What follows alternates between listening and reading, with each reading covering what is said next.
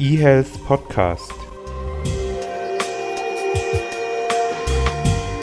Der Podcast rund um Gesundheits- und Medizininformatik aus Konstanz.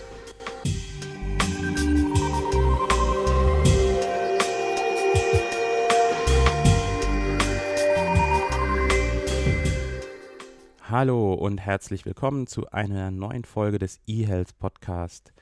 Wir beide, Christian und ich, sind heute leicht verkatert, wobei das kein Alkoholkater ist, sondern ein Muskelkater, denn wir waren gestern und vorgestern auf dem Berg.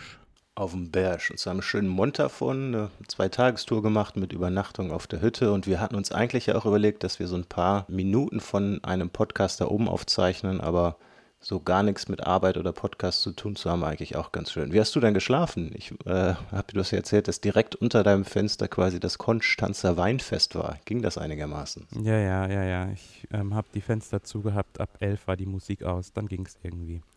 Es war auch dringend notwendig. Ich habe Schlaf gebraucht.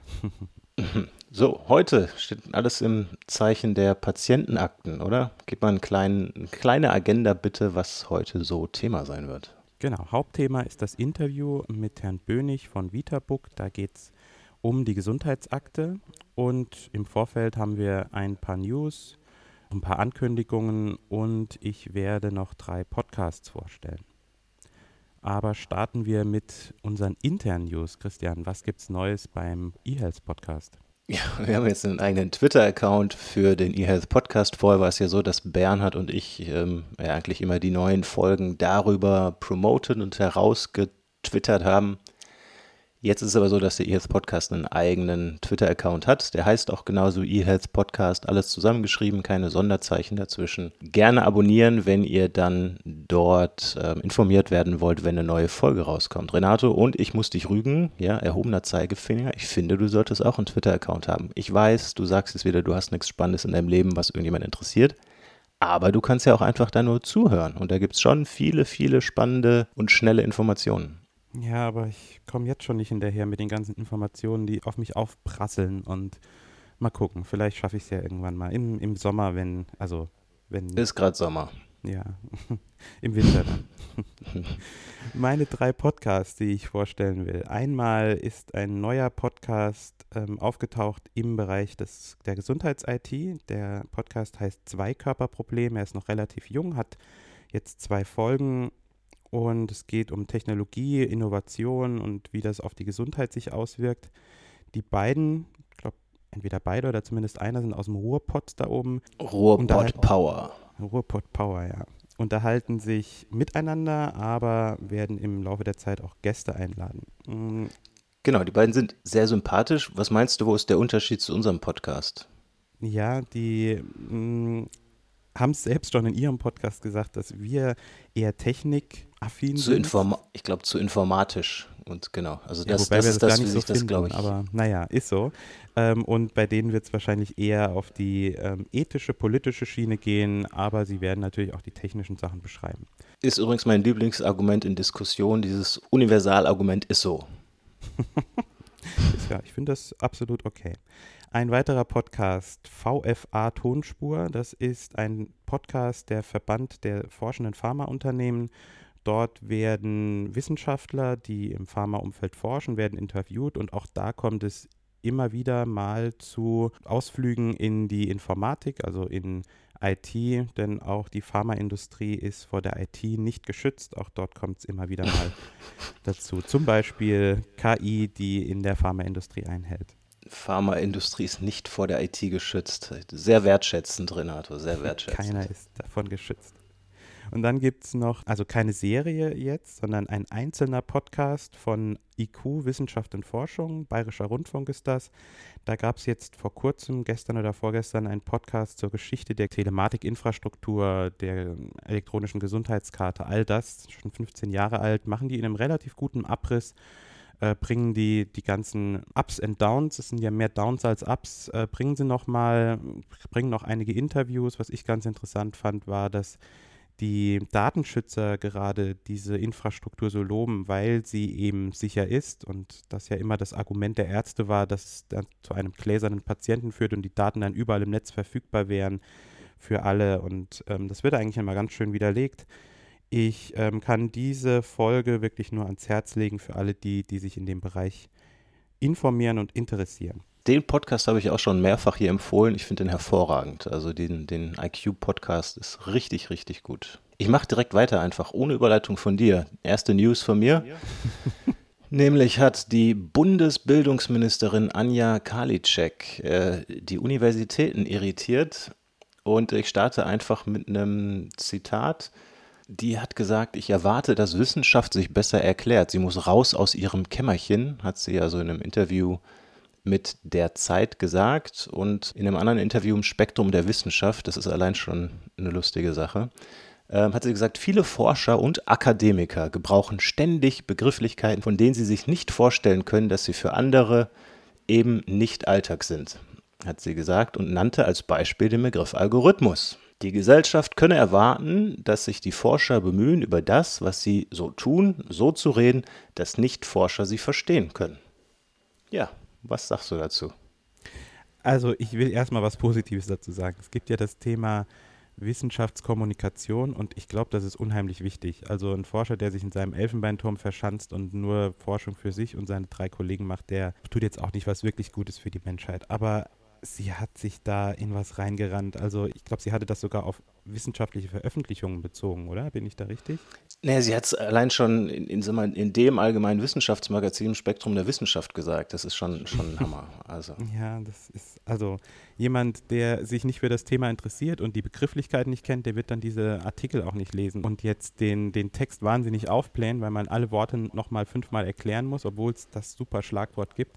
Kann natürlich auch keine Lösung sein. Dann wird der Text auch nicht besser lesbar. Also ist total super. Also gerade, dass sie den Bereich, dass sie das Beispiel Algorithmus nimmt, kann man natürlich machen. Man kann dann in der wissenschaftlichen Arbeit, zum Beispiel in der Informatik, kann man ja einfach von Kochrezepten sprechen. Ne? Ist ja viel besser. Das kommt bestimmt gut an. Ist auch nicht dann irgendwie zweideutig oder so. Also soll sie bitte erstmal vormachen. Sie soll mir mal, möchte gerne sehen, wie sie eine wissenschaftliche Arbeit schreibt und das so allgemein verständlich macht, dass es dann irgendwie auch von mir aus in der Grundschule verstanden wird. Das ist einfach, das ist schon wieder so eine populistische Ansicht und ist eigentlich meiner Meinung nach nicht machbar. Also natürlich ist es so. Also was man gerne machen kann und was man auch machen sollte, ist, man sollte vielleicht einen Fachtext schreiben, den dann Fachexperten auch lesen können und vielleicht sowas Ähnliches wie ein Abstract, den Nutzen dieser Arbeit allgemeinverständlich formulieren. Da bin ich dabei. Aber dass die ganze Arbeit geschrieben werden soll, dass auch Nicht-Fachexperten das verstehen, dann wird es einfach unpräzise und dann wird es schwammig. Und ist natürlich, also ich finde klar, dass Politiker oder generell Staatsdiener oder Beamte, ich finde total super, dass das aus ihrer Ecke kommt. Wenn du mal irgendwelche Gesetze gelesen hast oder mit Beamten kommuniziert hast oder Staatsdienern, weißt ja, dass die dafür bekannt sind für ihre prägnante und effiziente Sprache. Ne? Da gibt es ja keine Sprachschwurbeleien oder sowas. Also absurd, ehrlich. War schon halber Rant wieder, oder? Habe ich schon lange nicht mehr gemacht. Ein halber, ja. Also du warst schon mal besser, aber immerhin. Ich war schon mal gemeiner. Definitiv. Gut. Dann habe ich noch eine News vom Marburger Bund, seines Zeichens Ärztevertretung, der vor Insellösungen warnt. Es geht um die Einführung von den Patientenakten, die jetzt von den verschiedenen Krankenkassen vorangetrieben werden und sie haben einfach die Angst, dass die Ärzte in ihren Praxen und auch im Krankenhaus dann mit 10 oder 20 verschiedenen Patientenakten konfrontiert werden und mit denen dann arbeiten müssen. Das sollte auf jeden Fall vermieden werden. Also der Marburger Bund plädiert für eine gemeinsame Lösung. Zu Recht, absolut zu Recht. Das Ganze ist allerdings natürlich nur umsetzbar, haben wir auch schon 100-mal hier gesagt, wenn man am besten internationale Standards nimmt, IHE, XDS zum Beispiel oder andere Profile aus IHE plus das Ganze so semantisch annotiert, dass es auch vernünftig ausgetauscht werden kann. Ja, jetzt hast du gerade schon Patientenakten erwähnt, da hast du mehr oder weniger gerade schon eingeleitet in unser großes Thema heute, Patientenakten. Ein bisschen mit Patientenakten hat auch das zu tun, was ich jetzt berichte, war großes Thema in den letzten 2-3 Wochen. Nämlich gibt es ja diesen neuen Referentenentwurf zum Gesetz für schnellere Termine und bessere Versorgung, also Terminservice- und Versorgungsgesetz in kurz. Und vielleicht am Anfang direkt von der Seite des Bundesgesundheitsministeriums eine Zusammenfassung, da kommt auch nicht Algorithmus vor, keine Sorge, nicht ausschalten, das versteht jeder. Gesetzlich Versicherte sollen schneller Arzttermine bekommen, Das ist Ziel des Terminservice- und Versorgungsgesetzes. Damit werden die Aufgaben der Terminservicestellen deutlich erweitert und niedergelassene Ärzte verpflichtet, mehr Sprechstunden anzubieten. Was übrigens in Klammern zu einem großen Aufschrei bei den Ärzten geführt hat. In unterversorgten und von Unterversorgung bedrohten Gebieten müssen die kassenärztlichen Vereinigungen künftig eigene Praxen eröffnen oder Versorgungsalternativen anbieten. In Klammern, da haben sich auch die KVen gefreut, dass quasi der Sicherstellungsauftrag noch weiter gefasst wird.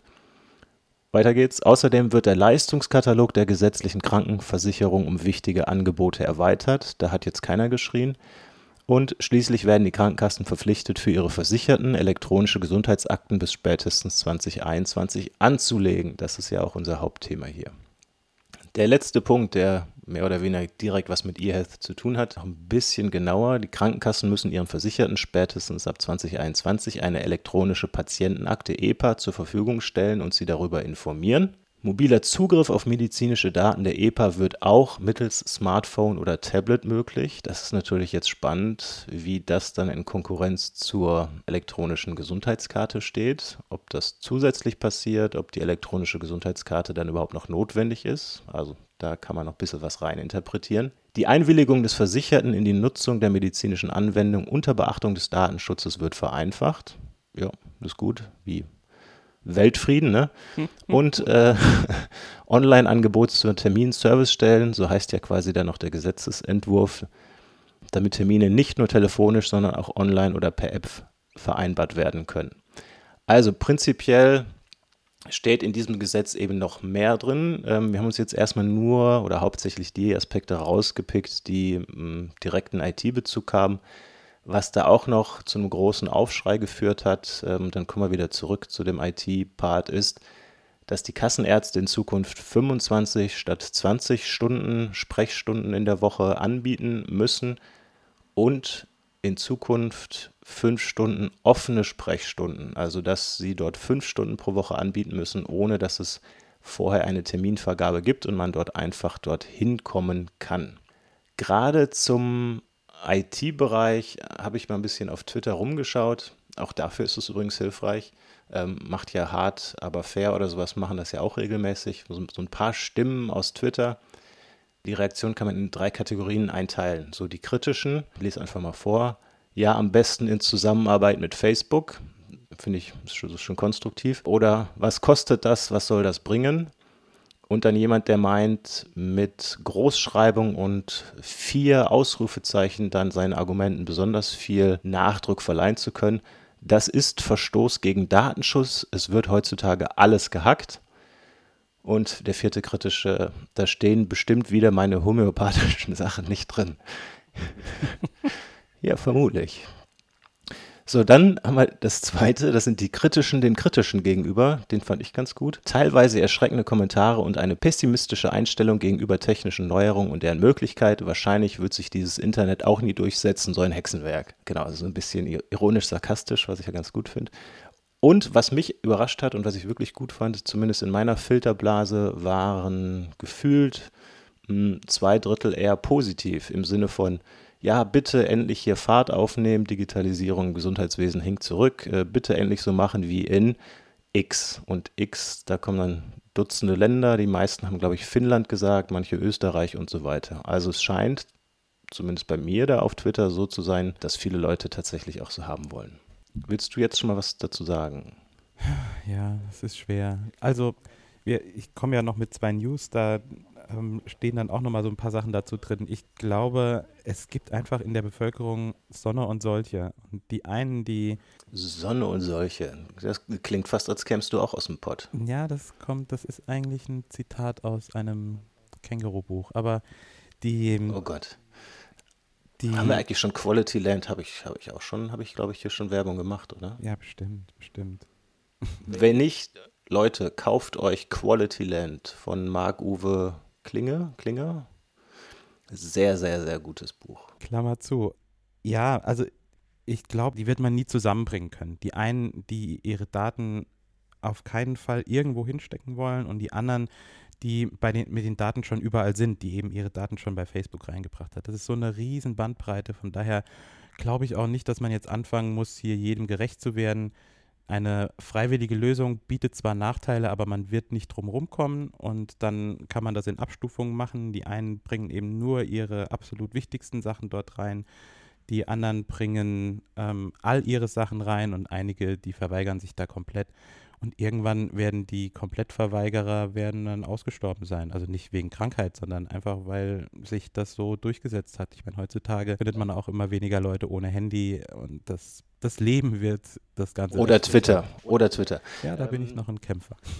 So, ganz wichtig ist mir noch, ist ja prinzipiell eine gute Sache, dass mit den Patientenakten, ob das über die Krankenkassen laufen muss, finde ich eigentlich nicht gut. Ich finde nicht, dass es dorthin gehört, weil einfach da ein bisschen die Missbrauchsgefahr ja nicht direkt gegeben ist, aber irgendwie locken könnte, sondern mir wäre es lieber, wenn es da irgendwie was anderes gäbe. Und das Wichtigste ist, vorhin schon gesagt, es muss meiner Meinung nach vorgegeben werden, jetzt weniger technisch wie bei der EGK bisher, aber es muss inhaltlich vorgegeben werden, und es müssen internationale Standards vorgegeben werden, die zwingend genutzt werden müssen. Vielleicht noch ganz kurz, um das Ganze dann abzuschließen, das ist vielleicht auch noch so ein bisschen relevant, oder was waren dann einfach der Vollständigkeit halber.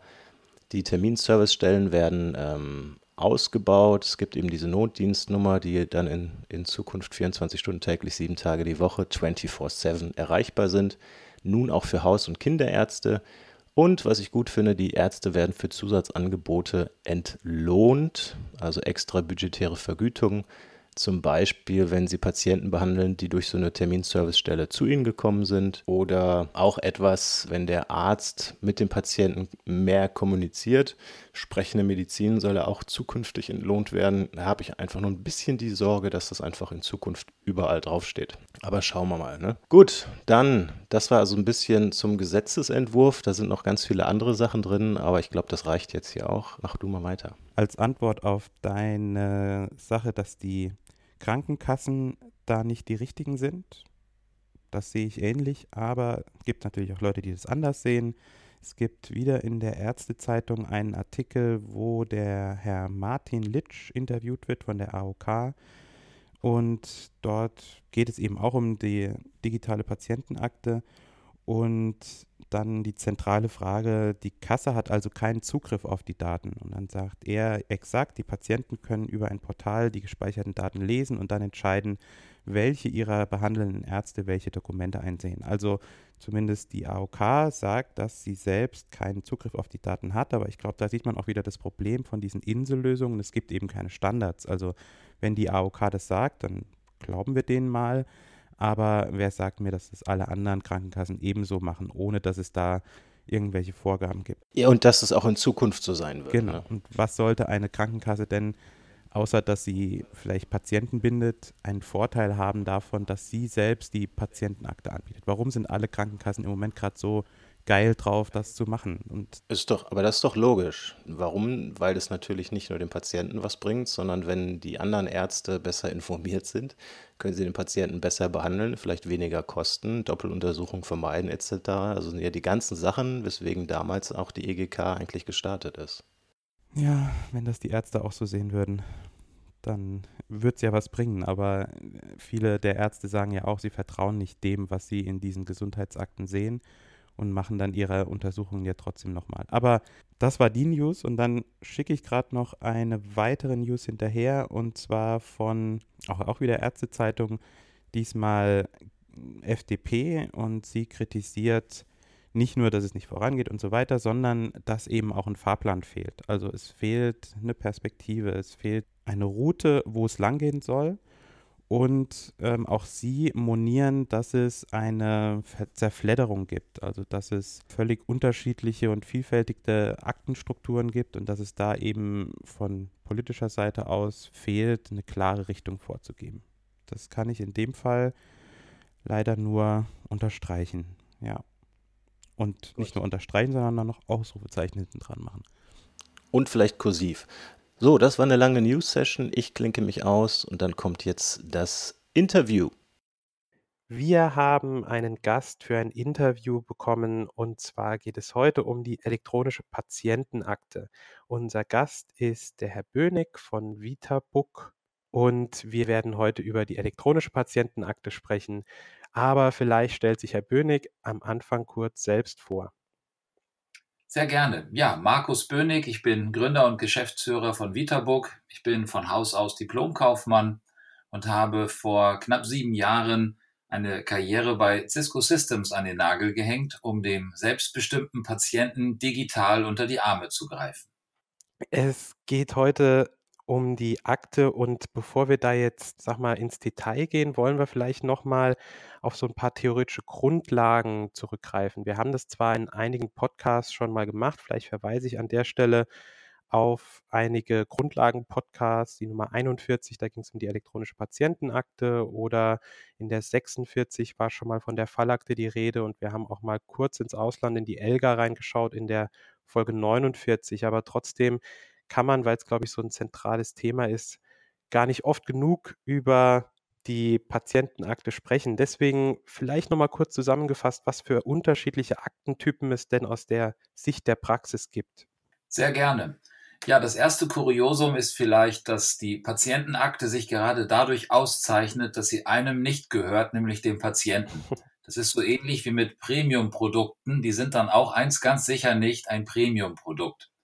Und insofern ist es ganz wichtig, hier die richtigen Definitionen erst einmal herauszuarbeiten. Wenn also gemeinhin von einer Patientenakte die Rede ist, dann ist damit regelmäßig eine Akte gemeint, die nicht in der Hoheit des Patienten liegt, sondern in der Hoheit eines Behandlers. Es ist sozusagen eine Akte über den Patienten.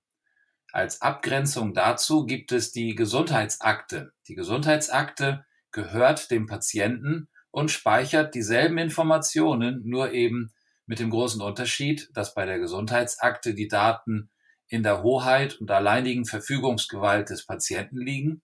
Und bei der Patientenakte liegen die Daten in der Verfügungsgewalt des Behandlers. Das sind die beiden ganz großen Aktentypen, über die wir sprechen. Aber bevor wir über weitere Unterschiede sprechen, ist vielleicht erstmal die Gemeinsamkeit herauszuarbeiten. Am Ende des Tages geht es um ein ganz simples Ziel. Man möchte Daten über den Patienten speichern können, und zwar über eine konkrete Behandlung hinweg. Es geht einfach darum, an irgendeiner Stelle Daten über den Patienten speichern zu können. Und die Frage ist dann an zweiter Stelle erst, passiert das in der Hoheit des Patienten oder in der Hoheit eines Behandlers? Einig sind sich alle Experten darin, dass es so eine Akte braucht, so einen zentralen Speicherort, zentral mal mindestens, was diesen Patienten angeht.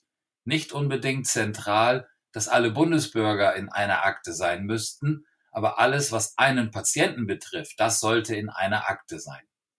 Und dann gibt es als dritten Typen quasi eine Mischform, das ist so eine elektronische Fallakte, die sozusagen auf einen einzigen Fall beschränkt ist. Dieser Fall kann einige Wochen, einige Monate dauern, aber er endet dann auch wieder. Also so eine Akte, die benötigt wird, um zwischen verschiedenen Einrichtungen, zwischen verschiedenen Behandlern Daten hin und her bewegen zu können, aber eben nicht für ein ganzes Leben, sondern nur für eine bestimmte Zeit. Okay, wir haben ja in den letzten Wochen, ich würde schon fast sagen Monaten, immer wieder was in den Nachrichten über diese Akten gehört und einige sagen der Treiber, die anderen würden sagen die Bremser, das sind die von der Gematik und es gibt jetzt verschiedene Konzepte von Akten, die jetzt von Krankenkassen gefördert werden und so weiter. Vielleicht können wir uns da auch mal einen Überblick verschaffen. Also wie weit ist die Gematik und wie weit sind die Konkurrenzprodukte? Ja, wir von VitaBook haben bereits mehrere Jahre gefordert, dass es eine solche Akte in den Händen des Patienten geben müsste. Und das Interessante ist, dass es dafür schon seit 15 Jahren die nötigen Gesetze gibt. Der Paragraph 68 im Sozialgesetzbuch 5 ist die wichtigste Grundlage, um eine Gesundheitsakte von der Krankenkasse finanziert zu bekommen. Und genau diesen Weg sind die Techniker Krankenkasse und auch die DAK jetzt gegangen, indem sie eigene Systeme haben entwickeln lassen, die faktisch eine Gesundheitsakte sind, in dem nämlich die Daten tatsächlich in der kompletten Hoheit des Patienten liegen sollen. Als Abgrenzung dazu hat die AOK Nordost ein etwas anderes Konzept forciert. Da geht es nämlich darum, dass die Daten da bleiben, wo sie entstanden sind, also wieder in den Patientenakten der jeweiligen Behandler. Und zusätzlich soll ein zentraler Server genau wissen, welche Daten wo liegen. Und über diesen zentralen Server soll dann der Patient in der Lage sein, von den unterschiedlichen Quellen sich die Daten zusammenzusammeln. Das hat diverse Nachteile, vor allen Dingen der Gestalt, dass wenn so ein Arztsystem mal nicht verfügbar ist oder der Arzt irgendwann in den Ruhestand geht, diese Daten schlichtweg nicht mehr verfügbar sind. Das heißt, diese beiden Grundkonzepte, lass die Daten da, wo sie entstanden sind, versus kopier die Daten in eine zentrale Akte. Das passiert gerade im Krankenkassenumfeld. Die BARMER möchte hier weiter warten, was die Gematik tut, beziehungsweise was die Politik tut. Und dann gibt es da noch so ein paar Unentschiedene dazwischen. Aber diese drei großen Fraktionen, Techniker mit knapp 10 Millionen, DAK mit 8 Millionen und AOK mit knapp 26 Millionen Versicherten, haben sich da positioniert. Es gibt einige BKK, die sich dem Weg der DAK angeschlossen haben. Die Techniker wiederum hat einige Private überzeugen können, sowie auch die DAK. Da gibt es jetzt eine Allianz mit der Allianz. Und insofern ist da sehr viel Bewegung reingekommen. Es entstehen jetzt lauter Aktentypen. Allerdings muss man sagen, sie entstehen gerade erst, denn jetzt im August wollen die beiden Ersten damit überhaupt erst in den Markt gehen. Es ist also in gewisser Weise ein Neuland. Nicht ganz so neu ist es ja fürs Ausland. Die Österreicher haben ja schon so ein bisschen vorgelebt mit der ELGA, wo es hingehen könnte. Da hatten wir ja, wie gesagt, auch schon mal im Podcast Nummer 49 drüber gesprochen. Wie macht's denn das übrige Ausland um uns rum? Vielleicht kann man ja von denen was lernen. Selbstverständlich. Bei der ELGA muss man vielleicht zuerst sagen, dass hier ein bisschen Begriffsverwirrung gewählt wurde. Die elektronische Gesundheitsakte, ELGA, ist in Wirklichkeit eine elektronische Patientenakte. Ich erwähnte ja vorhin die Unterschiede. Das heißt, diese Akte gehört eben gerade nicht dem Patienten, sondern ist eine zentrale Akte, in die man im Moment vor allen Dingen Dokumente hineinsenden kann. Das heißt, hier sehen wir ein schönes Beispiel dafür, was passiert, wenn die Politik klare Regeln vorgibt und diese umgesetzt werden. Ähnlich gut gelaufen ist es in Dänemark mit dem System gesundheit.dk, ähnlich gut in Holland. Dort gibt es überhaupt nicht die Trennung zwischen Fachärzten und Kliniken, da fällt das einfach zusammen. Dort gibt es eine Akte, auf die alle Behandler zugreifen können, und zwar über Jahre hinweg. Gucken wir uns andere Systeme an, wie in Schweden, mit Apotheket oder in Frankreich das Dossier Pharmazeutik, wo es schon seit Jahren eine gemeinsame Medikationsakte gibt über alle Apotheken hinweg. Also es ist schlicht unglaublich, was wir uns hier in Deutschland leisten. Sehr viele andere Systeme in anderen Ländern sind da wesentlich weiter. Allerdings muss man da auch kritisch sagen, alle diese Systeme gehen relativ dreist mit den Daten um des Patienten. Das heißt, die Logik dort ist immer die, der Arzt ist der Gute. Wenn ein Arzt authentifiziert und legitimiert ist, dann darf er auf alles zugreifen und überall hingucken. Er muss sich nur möglicherweise im Nachgang rechtfertigen, warum er bestimmte Dinge angeguckt hat. Aber er hat erstmal den Zugriff darauf und darf die Daten angucken. Das ist das Besondere.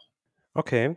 Wir haben ja jetzt schon über die verschiedenen Aktentypen, was sie können und was sie nicht können, haben wir ja schon so ein bisschen ansatzweise geredet, aber vielleicht nehmen wir das jetzt auch nochmal strukturiert auf. Ich habe ja so ein bisschen aus Ihren Ausführungen gehört, dass Sie mehr der Verfechter der patientenzentrierten Akte sind, also dass der Patient die Hoheit hat, aber trotzdem gibt es ja noch einen Grund, weswegen es die anderen Akten gibt und vielleicht auch weitergeben sollte. Vielleicht kann man hier das Pro und Contra nochmal ein bisschen gegeneinander stellen. Ja, es ist so, dass die professionellen Behandler dem Patienten nicht wirklich viel zutrauen. Der Grundkonflikt, der hier besteht, ist der, dass professionelle Behandler, Leistungserbringer den Daten von Patienten nicht trauen. Das heißt, sie möchten am liebsten Daten von anderen Leistungsbehandlern haben. Sie haben große Angst davor, dass eine Akte nicht vollständig sein könnte und wenn sie das nicht ist, dass da vielleicht eine Haftung mit verbunden ist. Und vor diesem Hintergrund hat man dann lieber gar keine Akte als eine vielleicht nicht ganz vollständige. Das ist allerdings auch so ein bisschen Henne-Ei-Problem. Solange Ärzte fordern, wenn nicht alle Daten drin sind, fange ich nicht damit an. Da eben nicht alle Daten da sind, fängt leider nie ein Arzt an. Man muss das Ganze mal ein bisschen durchbrechen und vielleicht auch die Kirche im Dorf lassen. Wir haben in Deutschland 800.000 Menschen, die jährlich ins Krankenhaus gehen. weil sich Medikamente nicht miteinander vertragen. Und das ist dann schon eine Phantomdiskussion, dass man hier möglicherweise einen Fehler gemacht haben könnte, aber sehenden Auges diese 800.000 Krankenhausaufenthalte in Kauf nimmt, weil einfach bestimmte Medikationsdaten noch nicht mal an einer Stelle bekannt sind. Insofern ist es einfach nicht mehr möglich, in unserer Zeit den Patienten auszuklammern und nur die Profis miteinander arbeiten zu lassen. Das wäre vielleicht vor 15 Jahren, als die Gesundheitsakte auf den Markt kam, mit ihren ersten Überlegungen 2003. Damals wäre das noch möglich gewesen. Lieber Patient, sei still, die Profis reden miteinander. Das ist heute nicht mehr denkbar, weil ja auch Patienten mittlerweile mit ihren Smartphones und Wearables unglaubliche Datenmengen selbst erheben können, bereitstellen können, digital Beobachtungen in einem Tagebuch vornehmen können. Da ist die Büchse der Pandora einfach geöffnet und es ist nicht mehr möglich, den Patienten nicht einzubeziehen. Deswegen ist man notgedrungen gezwungen, dem Patienten ein IT-System zu geben, eine Akte, in der er auch eigene Daten speichern kann, weil er es einfach nicht länger akzeptiert, gar keine Daten in digitaler Form zu haben. Okay, das heißt aber trotzdem, dass es ein Paralleldasein zwischen diesen beiden Aktentypen ja auch geben muss. Denn ein Krankenhaus kann ja nicht auf seine eigene Akte verzichten, weil es ja auch sowas wie Abrechnungsverpflichtungen gibt oder rechtliche Rahmenbedingungen, die einen dazu bringen, zu dokumentieren. Also das heißt, wenn man sowas macht, dann würde es ja zwangsläufig zu einer Doppeldokumentation führen. Exakt, so ist das. Das lässt sich überhaupt nicht verhindern. Es braucht ein System in den Händen des Profis, aus genau den genannten Gründen, gesetzliche Verpflichtungen zur Dokumentation. Es braucht aber auch eine Akte, die dem Patienten gehört. Und diese beiden Aktentypen müssen intelligent miteinander verwoben werden. Das bedeutet, der Profi speichert für sich bestimmte Informationen, der Patient tut es ebenfalls. Und es muss eine Möglichkeit geben, Daten zwischen diesen beiden Aktentypen auszutauschen. Das ist im Grunde die ganze Kunst. Es ist meines Erachtens kein sinnvoller Weg, eine einrichtungsübergreifende Patientenakte zu versuchen, weil da immer das Problem ist, wer ist derjenige, der autorisiert ist, diese Daten über Einrichtungsgrenzen hinweg zu speichern. Jeder einzelne Akteur ist dafür zu klein. Die Krankenkasse darf viele Dinge gar nicht speichern, also bleibt am Ende nur noch der Patient, um über Einrichtungen hinweg Daten speichern zu können. Es sei denn, der Gesetzgeber macht das so wie in beispielsweise Holland, wo einfach eine solche Patientenakte geschaffen wurde. Alle Daten werden dort gespeichert, es sei denn, der Patient widerspricht. Und auf diese Daten kann dann jeder Arzt zugreifen. Dieser Arzt hat nur das latente Damoklesschwert, das irgendwann mal überprüft wird, warum er in bestimmten Fällen darauf zugegriffen hat. Aber er kann es erst einmal. Und das ist das, was ich vorhin meinte, dass das auch ein bisschen lax ist, dass man immer erstmal sagt, der Arzt ist per se der Gute, der darf immer zugreifen, und zwar ohne Grenze. Er könnte nur dafür mal kontrolliert werden. Das ist so das andere Extrem. Entweder man hat gar nichts oder man erlaubt allen Ärzten alles, mit so einem Überprüfungsvorbehalt.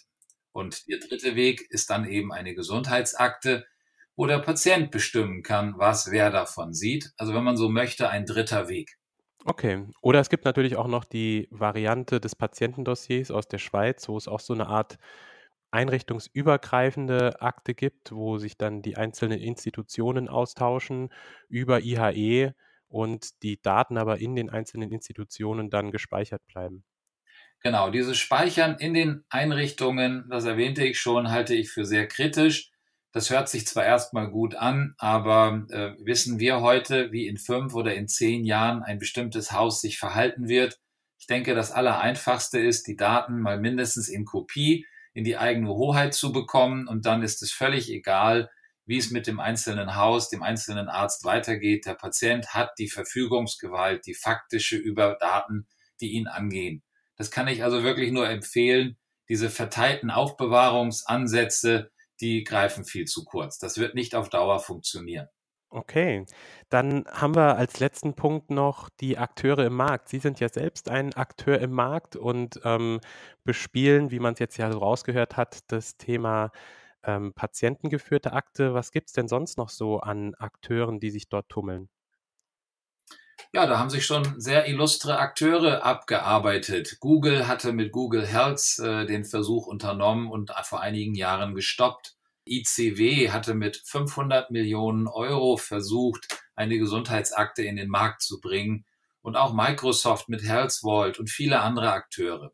Das heißt, was sich dort einfach gezeigt hat, ist, dass die Gesundheitsakte als Akte noch nicht so interessant und attraktiv ist, wie man gemeinhin glaubt. Und das ist vielleicht auch mein zentraler Kritikpunkt.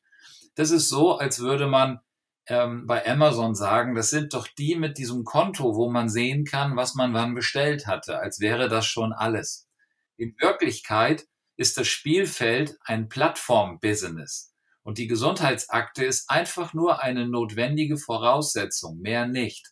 Und das ist im Grunde unsere wichtigste Erkenntnis in den vergangenen Jahren, dass eine Akte als Selbstzweck wenig Sinn ergibt, wenig Nutzen stiftet. Man sich das zwar vorstellen und wünschen kann, wie schön das wäre, diese Daten zu haben, aber am Ende des Tages geht es darum, dass ein Patient erkrankt ist, wieder gesund werden möchte oder bei seiner chronischen Erkrankung begleitet. Und dafür braucht es noch ganz andere Dinge, ganz andere Prozessunterstützungen. Und darauf haben wir uns in den vergangenen Jahren konzentriert. Das heißt, wir haben uns zu einer Plattform entwickelt für ein völlig patientenindividuelles Therapiemanagement.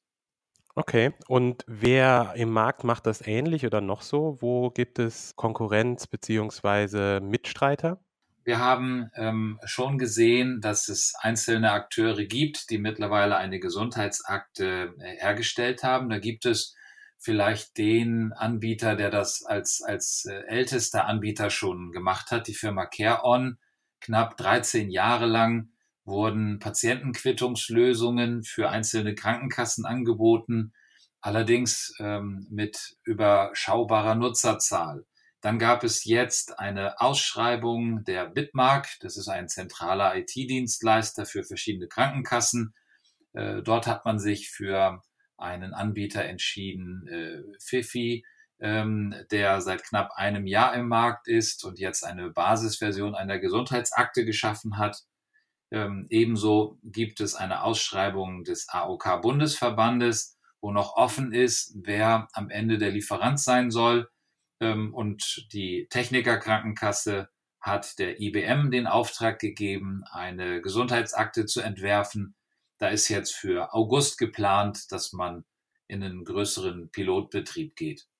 Daneben gibt es 4, 5 weitere Anbieter aus verschiedenen Richtungen kommend, die Gesundheitsakten ähnliche Systeme geschaffen haben, die aber noch keine größere Relevanz im Markt haben. Also im Moment ist es definitiv so, dass Krankenkassen sich hier stark positionieren, versuchen mit möglichst eigenen Systemen ja ihren Versicherten einen Nutzen zu bieten, und wie man dann zwischen den Systemen wechseln kann, wenn man dann die Krankenkasse wechselt, das wird sich in der Zukunft zeigen. Es dürfte schwierig sein, zwischen solchen Systemen zu wechseln, weil es ja neben den reinen Basisdaten vor allen Dingen die Mehrwertleistungen sind, die eine Gesundheitsakte dann erst so richtig spannend machen. Und genau diese Mehrwertfunktionen werden sich ja stark unterscheiden. Also insofern glaube ich, ist es wahnsinnig wichtig, dass die Krankenkassen, die natürlich bedeutende Akteure im Markt sind, hier von Anfang an Wettbewerb zulassen und nicht ihren Patienten eine freie Arzt- und Apothekenwahl ermöglichen und dann aber ihre Versicherten zwingen, doch bitte bei der IBM eine Akte zu führen oder gar nicht, wie das beispielsweise die Techniker tut. Okay, dann würde ich sagen, dass wir hier an der Stelle dann auf die Shownotes verweisen, wo ich dann auch noch gewisse Sachen reinstellen werde. Ich bedanke mich bei Ihnen, Herr Bönig. Gerne. Und dann wünsche ich allen Zuhörern eine schöne Sommerzeit. Bis dann. Tschüss. Tschüss. eHealth-Podcast. Der Podcast rund um Gesundheits- und Medizininformatik aus Konstanz.